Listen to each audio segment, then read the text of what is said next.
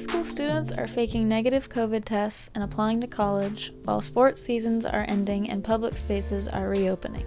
It's a dynamic seasonal transition. I'm Stella Maze, and this is the news cycle. It's Monday, November 8th.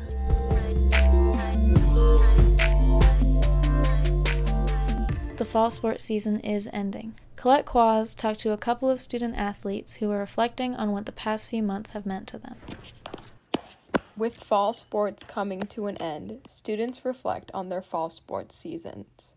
Senior Emily Castles, a four year varsity runner, reflects on her past four years on the cross country team. Really going to be a hard time for me to say bye to cross country, especially in high school. And I've made some of my closest friends through cross country. So I think it's going to be really weird to not be able to do that sport with them anymore and not be able to see them like at practice. So I'm really sad about that. Each year, the Davis High cross country team takes a trip to race in the Mount SAC Invitational. Then they go to Disneyland afterwards to celebrate. I think it was like bittersweet at the same time because like it was such a fun experience and we didn't get it like last year but since we got it this year we were like okay like let's just go into this having fun. And I think since everyone did really well at the race and then we all bonded as a team after at Disneyland, it was like such a fun experience. Junior Ella Herringer plays varsity volleyball for the Davis High team. I feel like it was a good end of the season. Like I'm sad about it, but I feel like I'm like I was like okay, I'm ready to move on. Both athletes are sad about their fall sports ending, but look forward to their future and their spring sports. Just knowing that we're moving on to bigger and better things, but like leaving behind something that was a part of our lives for the last four years, it's like kind of something hard to it's kind of hard to come to terms with, I guess. This is Colette Quaas reporting for BlueDevilHub.com.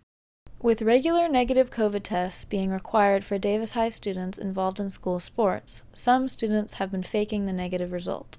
Julia Lindburg has the story. With COVID 19 still affecting almost everything around us, it is likely clear to most people that they need to be safe and follow all of the rules. However, it can be difficult to keep up with everything, and there are some people who partake in altering COVID 19 tests. A senior at DHS altered the date of their last COVID test to a more recent date to ensure that they would be able to go on a school related trip. They forgot to get tested on the correct day, and they've only done it once.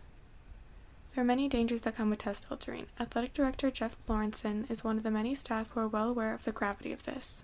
If people are tampering with their testing results, obviously that would mean they're probably coming to school and or events uh, having the virus, which could then spread and, and cause disruption to, to school activities and athletic events and things like that. Part of groups such as sports teams may feel more pressure to alter COVID 19 tests as they want to keep participating. However, this could result in disciplinary consequences. Just like any other medical note or attendance note or anything that's forged, there's school discipline for dishonest, you know, cheating, forgery, those types of things. That would lay, lend itself to school discipline, which would then start athletic discipline. For BlueDevilHub.com, this is Julia Lindburg. Despite the lingering threat of COVID, certain public areas are loosening safety precautions and coming back to life. The Davis Mondavi Center is one of them. Julian Dunn reported on the reopening. The Mondavi Center is finally open to full capacity with an influx of regular audience members returning to events.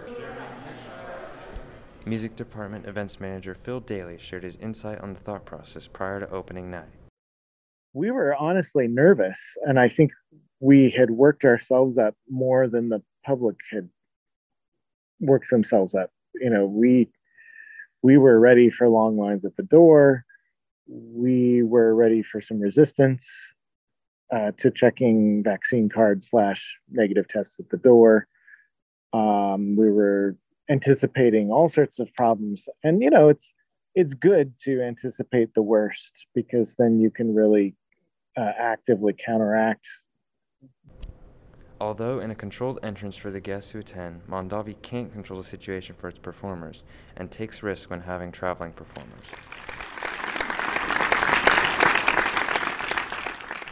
Scott Metcalf, musical and artistic director of Blue Heron Ensemble, gives his insight on the situation backstage. Uh-huh. One thing that really is different. Uh, two weeks ago, we had a singer who had went in a, away to another gig in between rehearsals and our concert, and someone showed up and wasn't vaccinated, and a whole bunch of people on that gig got COVID, including our singer, who didn't get sick. He was vaccinated. He got very, very, very mild symptoms. He could have sung our concert, but of course he couldn't. So that's different. Um, and it occurred to me this morning, you know, we all took tests this morning, and I mean, we, are all being really careful, and we, we have a 100% vaccine mandate for everyone that's working with Blue Heron. But if one of us had tested positive this morning, that would have been the end of the concert. For Blue Devil Hub, I'm Julian Dunn. It is that time of year for senior college applications. Maria Anderson has the story. Head counselor Catherine Pereira sees a rise of anxiety in the seniors with work, school, and extracurriculars. They're overwhelmed with taking five classes, six classes, doing their sport, doing a club, working outside, taking care of siblings, and it's just a lot to chew on. For seniors, using some extra free time might be the way to get college applications completed in a more efficient manner, as said by Pereira. Coming up the schedule of when you have free time and kind of scheduling that in. So it might be a Saturday morning, it might be an evening after soccer practice. Counselors start checking in on students regarding colleges starting their junior year. Helping students with college planning is a significant aspect of counselor Kimberly Liu's job before senior year, you know, we're working with students, the vast majority of them starting in January, February, junior year, when we start talking about course planning for senior year. Liu advises students to treat college applications like a school course. And I always tell my students this consider college applications as an additional class on your schedule. It's like College Applications 101. Pereira has noticed that essays are the most difficult part of the application process for students. I think those are where a lot of people find challenging and it kind of get that writer's block and like I don't know how to present myself so they almost don't want to do the applications. This is Maria Anderson reporting for bluedevilhub.com.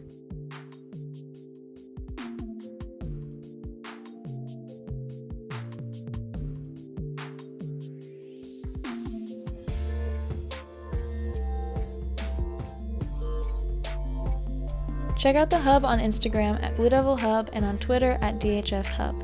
You can find this episode and all our previous shows at bluedevilhub.com, Spotify, and wherever you get your podcasts. The News Cycle is a production of the Blue Devil Hub in association with the Davis Enterprise. Daniel Ruiz Jimenez writes our theme music. The program is produced by Stella Maze and Max Davis Housefield. Our executive producer is Jihan Moon. Stay safe, have a good week, and we will see you Monday.